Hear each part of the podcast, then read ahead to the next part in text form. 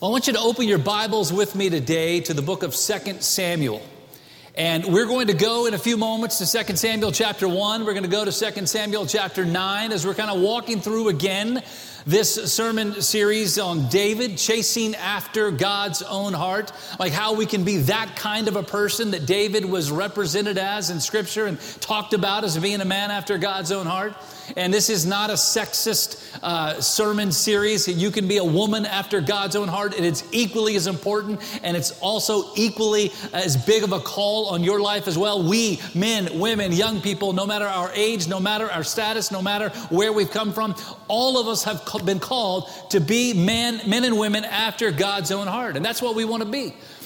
The problem is we live in a culture today that is doing everything that it possibly can to keep us from being that. We live in a culture today that is constantly pulling us further and further and further away from being men and women after God's own heart, which tells us, reminds us that if we're going to actually be that kind of a person, that we have to lean into it. That it takes some like deliberate steps. It takes like, like significant steps in making that a reality. And that starts, as we talk about often, it starts with the Word of God. I can tell you, I can guarantee you, I can promise you that if you want to be a man after woman's, uh, a man or woman after God's own heart, you cannot be that if you are not also a man or a woman of the Word of God.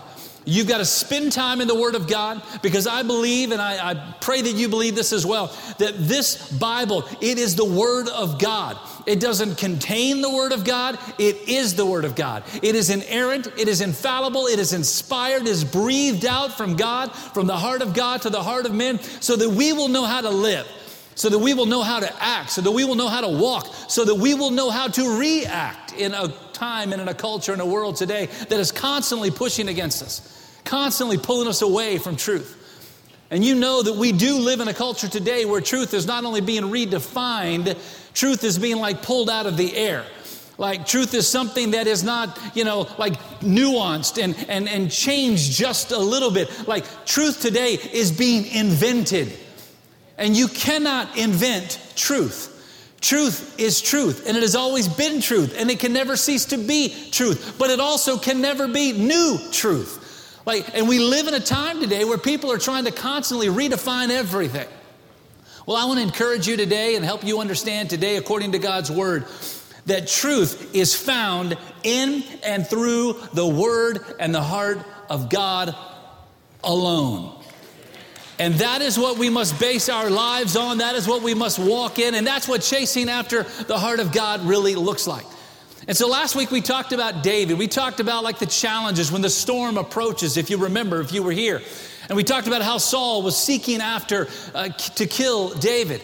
That David was literally running and hiding in rocks and in caves. He was hiding himself away from, uh, from Saul and, and thousands of Saul's soldiers as they sought to kill him and, and they tried to find him. And, and in that passage from 1 Samuel chapter, oh, I don't know, 18 to about 1 Samuel chapter 28, we find in those passages 11 or 12 times where David almost lost his life to Saul and his soldiers. And so, over 11 or 12 times during that time, like he was running and running and running. And we talked last week about how, like, when the, when the storm approaches, like, trust God. Like, when you're in the midst of that kind of a storm, like, you can trust the hand of God. That God will never take you in a situation where He will not also give you everything that you need to come through. My dad used to say it this way God will never put more on you than He puts in you to bear it up. And so that's what we talked about last week. But today, what I want to talk about is kind of a continuation of that uh, season in David's life that time in David's life that really is kind of a representation in David's life of the fruits of the Spirit. You know the fruits of the Spirit, Galatians chapter 5, right? Verses 22 and 23, it says that love and joy and peace and patience and gentleness and kindness and, you know, all of those things that we read, faithfulness that we read in Galatians chapter 5 are the fruits of the Spirit. And it says in that passage in verse 23, and that there is no law against that. In other words, what that really is saying is like, hey, God wants you to have those as an exhibit, an example in your life. And so today what I want to do is talk about like how in David's season of running for his life, how he was an example of the fruits of the spirit because I can tell you this and promise you this that if you want to be a man or a woman chasing after the heart of God, you can't do that without also being an example of the fruits of the spirit in what you walk through. Of like making sure that you are exhibiting to the world love and joy and peace and kindness and gentleness and patience and faithfulness. And by the way, if you can get those right, your life is going to be a whole lot more fun to live.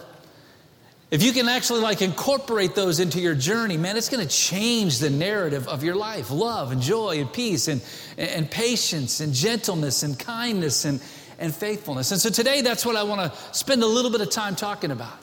Now, we talked again last week out of 1 Samuel chapter 24. David's running for his life. And, and, in the, the time after that season, after that moment where he was running for his life, we, we read throughout the rest of 1 Samuel, going all the way down to chapter 31, like this constant back and forth, all of these things that are happening in uh, the nation of Israel. We see all of the challenges that David was facing as he was facing battles. We see the, uh, the, the challenges that Israel was facing under the leadership of of King Saul and all that they went through. And then we find ourselves all the way down to 1 uh, Samuel chapter 31, where it tells us that Saul in battle that he was killed. In that passage, it tells us that, uh, that the enemy defeated them, and Saul's sons were all killed, and then Saul was killed. And then it says that they took their bodies and they actually hung their bodies uh, there on the wall of Beth Shan, which today you can actually go and visit. I was there, Scott Bowman and I were there just a few weeks ago in that very place, in that the excavations of that old city where, where Saul and his sons were, were hung on the wall after they had died. And so, in throughout that season, we, we see in David's life that God is still doing a work on him and preparing him and allowing that picture of the fruits of the Spirit to be active in his life. And so, today, what I want to do is kind of take us through a couple of passages. I told you to turn to 2 Samuel chapter 1. We'll be there in just a couple of moments. But I want to learn, just help us learn like three things from that season in David's life to help us figure out how we can chase after the heart of God through the fruits of the Spirit at work within our lives. And we see during the season in David's life that despite the attacks by Saul, David was always willing to forgive. Forgiveness is a key component of living after the heart of God. Now, you don't need to turn there, but let me go back and read the passage in 1 Samuel chapter 24. Now remember now, this is in that time where 11 or 12 times David uh, was running for his life from Saul. Saul tried to kill him 11 or 12 times. And then in that one time, we talked about it last week, if you remember. So David was hiding out in the cave and En Gedi, right? He's hiding there in the cave. He's uh, you know running for his life. Saul traveling down into that area down in the Negev near the Dead Sea, looking for David, and he had to go to the bathroom.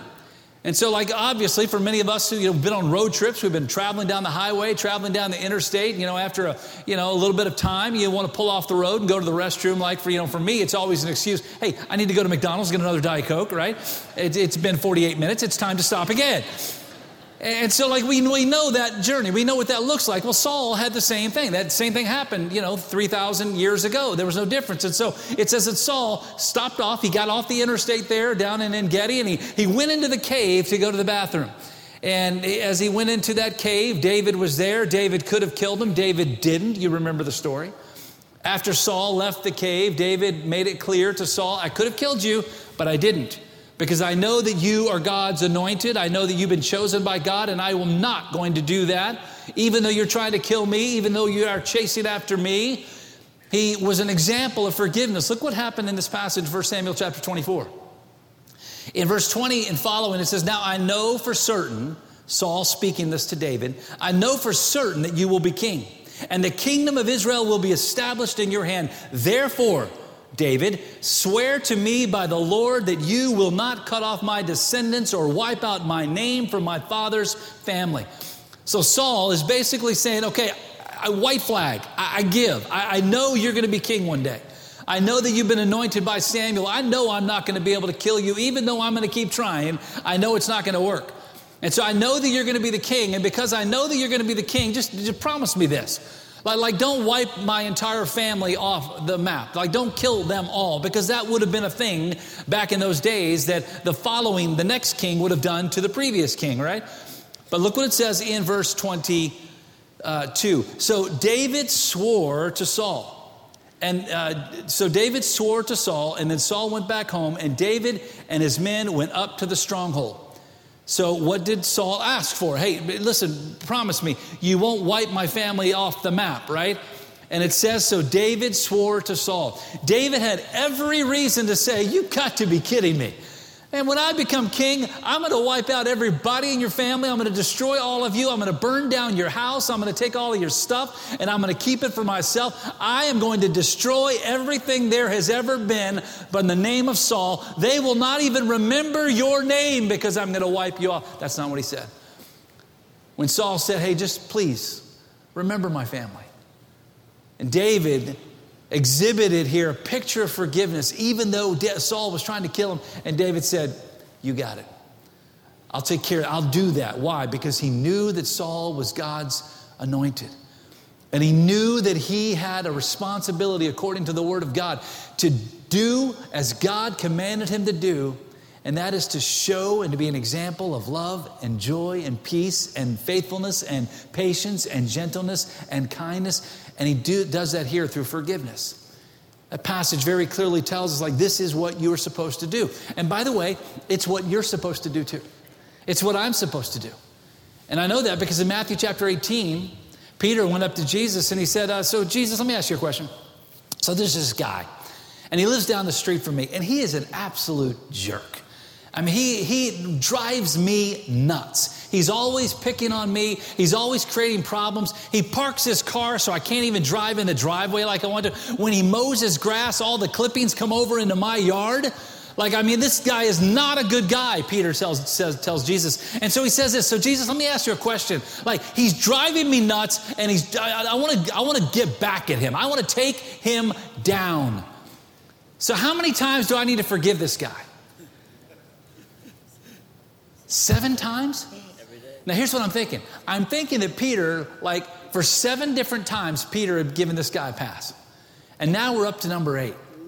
And now Peter's like, dude, you are going down. I'm going to take you out. I think that's what Peter probably was thinking at this moment. And he says, So, how many times do I need to forgive this guy? And in Matthew chapter 18, you know what Jesus said? No, no, no, it's seven times. 70 times seven. Seriously? 70 times said, Have you seen this guy, Jesus? Right? And by the way, let me ask you a question. Do you have somebody in your life maybe like that? Right? I'm not asking for a show of hands, nor am I asking you to look at the person sitting next to you like, right here, right? But Jesus said, No, you've got to forgive over and over and over and over again. Why? Because we are most like Jesus when we forgive. Because I can guarantee you this you have disobeyed God more than seven times in your journey. I can guarantee you that you have walked away from the plan and the, the, the, the, the, path, the will of God in your life more than seven times. And aren't you grateful that Jesus is the one said, no, no, not seven times, like 70 times seven. And by the way, that is not a mathematical equation that he gives to us. Jesus is not saying 490 times. It's not what he's saying. So, like, if you're at 490, you're still good okay? Because Jesus was actually using that as hyperbole, like basically saying, like, a million times over, show forgiveness. And aren't you glad that that's what Jesus does for us? And so that's what we learn here in David's situation. Like, man, David had every right to show revenge. He had every right to take him down. But yet, here he gives us this picture. This gives us a beautiful picture of the fruits of the Spirit being exhibited in his life. And like, no, no, no, man, I'm going to show forgiveness. Saul, Listen, I know you're trying to kill me, but I'm going to honor your request. I'm going to forgive you for what you've done, done and I'm going to honor you for the rest of my life. Man, what a powerful message to all of us.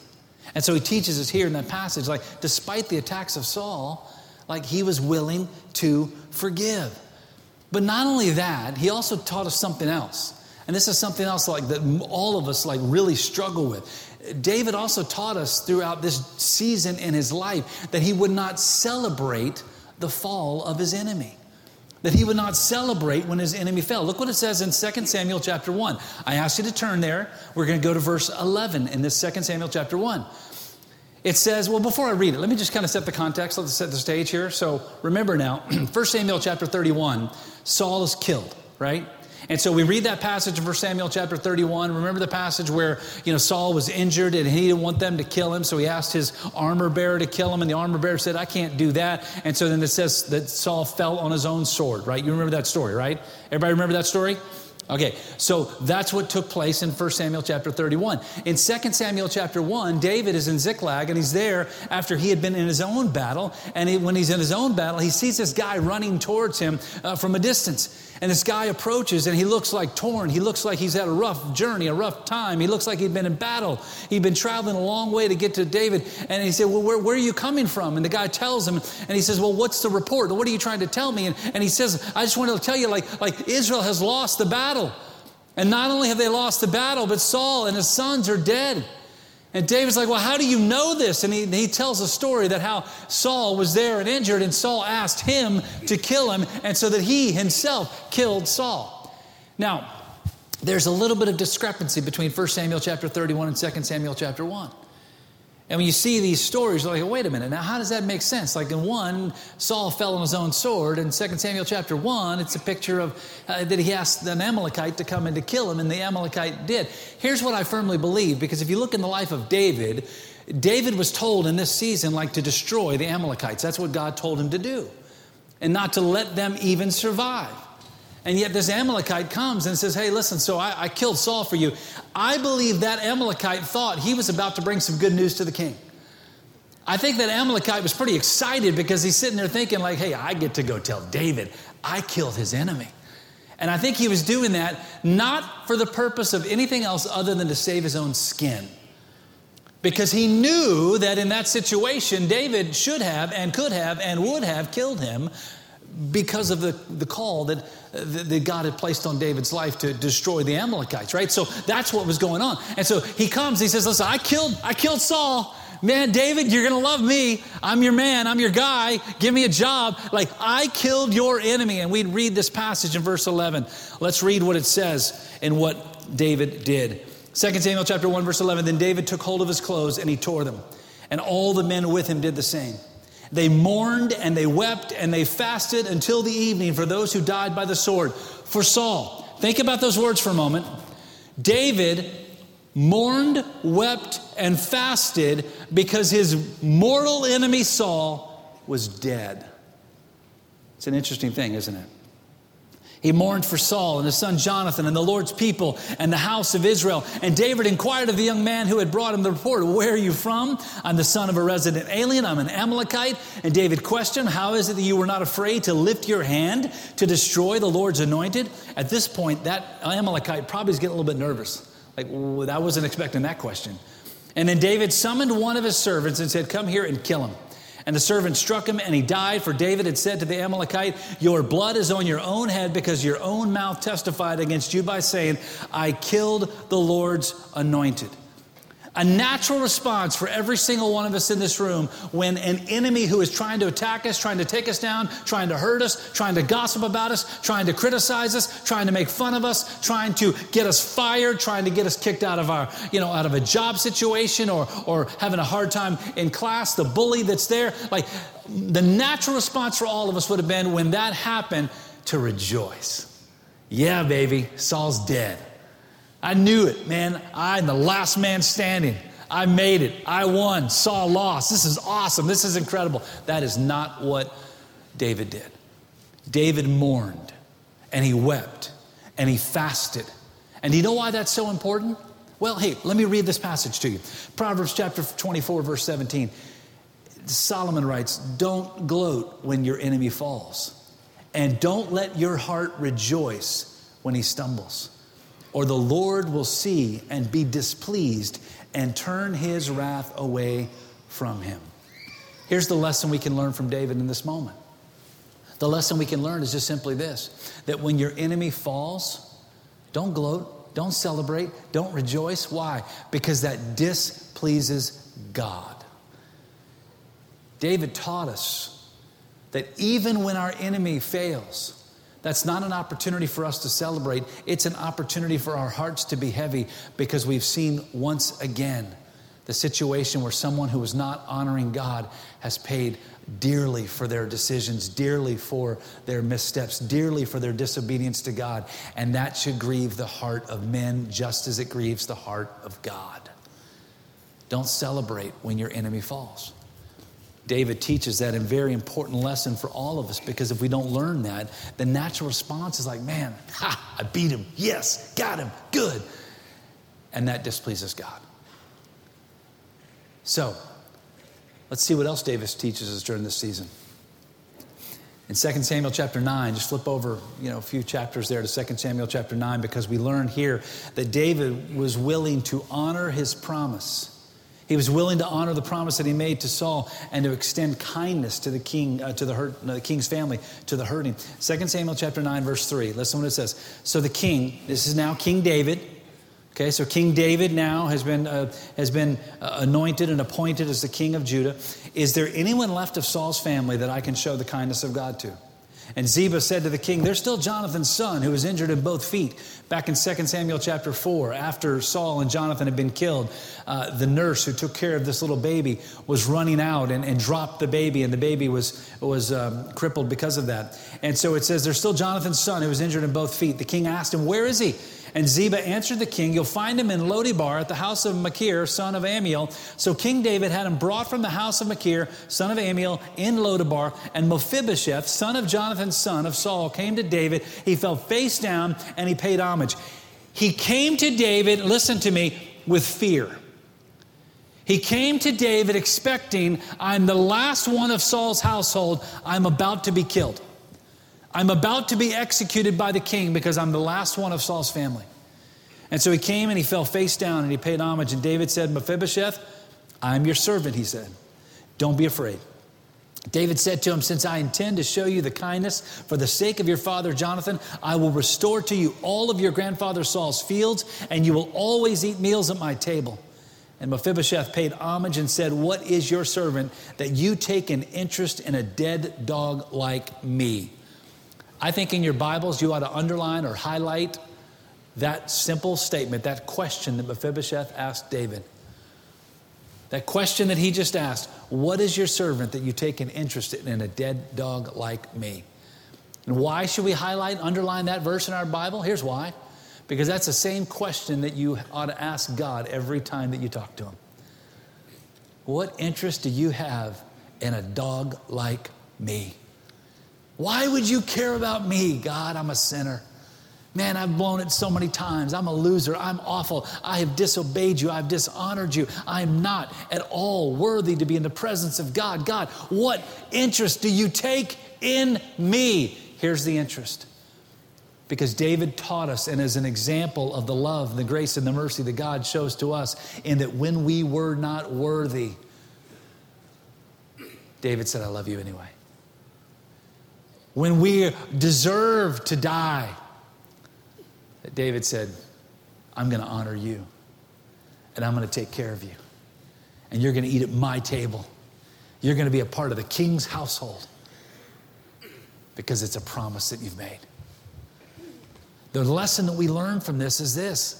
Yes, man, we don't celebrate when our enemy falls. Yes, we always forgive, but we always, always, always show Mercy and grace. Why?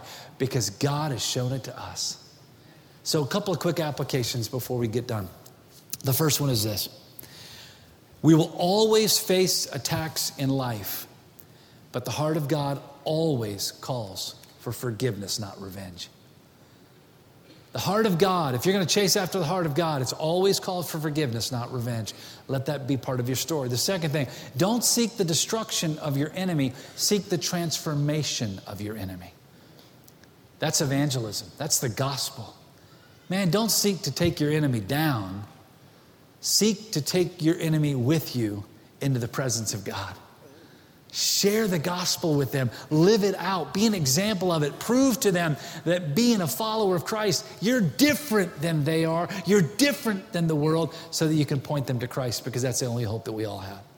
Third thing, never lose sight of how God showed grace to you when you were, consider- when you were considering how to deal with those who've hurt you. When you're trying to get back, when you're trying to take that person down, when you're fighting against somebody who's been attacking you, always remember the grace that God showed to you, and it will change the entire narrative of how you deal with them. You will treat them differently, you will treat them with respect. You will treat them kindly no matter how much they disagree with you, no matter how much they've hurt you. You will treat them kindly. You will treat them with respect. And you know what you will be doing? You will be showing the love of Christ in that situation, which, by the way, is exactly what God has called every single one of us to do. So, can we learn from David in this season of life? Like, how do you deal with this? Absolutely, we can. And basically, he taught us this He taught us love and joy and peace and patience and gentleness and kindness and faithfulness. He taught us how to live out the fruits of the Spirit even when you are under attack. That's a lesson we all need to learn. Let's pray together. Father, thank you for, Lord, once again through your word, how we see and know that in a world that is gone crazy, in a world that is difficult, in a world that is full of challenge, God, that we can still live the right way. God, none of us in this room have faced the attacks like David did. And yet we can learn from David that in the attacks that we do face, God, that we can honor you above all. So, God, I pray that you'd help us to do that. God, I know that for us to be able to do that, it starts with a relationship with you. We can't chase after the heart of God until we've invited you into our hearts. And so, God, if there's someone here right now in this room that has never come to that moment, I pray that in these moments of invitation that you will bring them to you. God, that you will help them to make the decision. I believe that Jesus is God's Son, that He died and that He rose again. Save me today. I pray that will be their prayer. And God, for that, we give you the praise. With our heads bowed, with our eyes closed, our team is gathering here. We're going to just close with a song this morning, a time of invitation. We're going to stand in a moment, and when we do, the altar's open. If you need to come here today, and you need to seek forgiveness today because you've not been showing forgiveness to others. Man, maybe that's what you need to do today. Maybe you want to come and meet Christ today. Our team is here. We'd love to talk with you about that. We'd love to introduce you to that one that can give you everything that you could ever hope for. Maybe you want to come and join our church family or come for baptism, whatever God is speaking to you today. Maybe you just want to come and kneel here and just pray and just say, God, thank you, God, for the mercy and grace you've shown to me. So, whatever it is, let's stand together. The altar's open, and I encourage you to step out right now. Charles?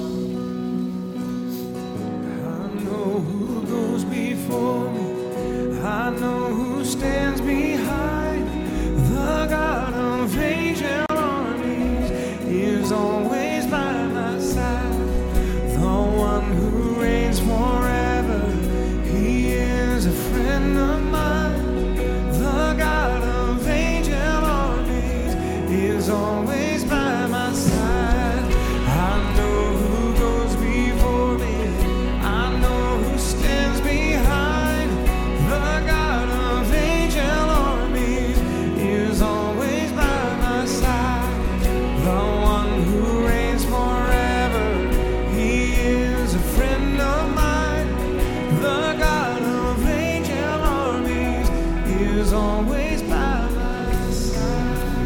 God, today we thank you that you're always by our side. I pray that today that we will live out the truth of your mercy and your grace and your love and your forgiveness in everything that we do. And God, for that we give you the praise, the glory that you give us the ability to do so. And God, we thank you for the gift of your Son who changed everything. And it's in his name that we pray today. Amen. Hey, before you leave, the altar remains open. We'd love to talk with you. And Elmer Towns is sitting right over here. Elmer this Friday turns 90 years old. So happy birthday to Elmer Towns. God bless you and have a great day.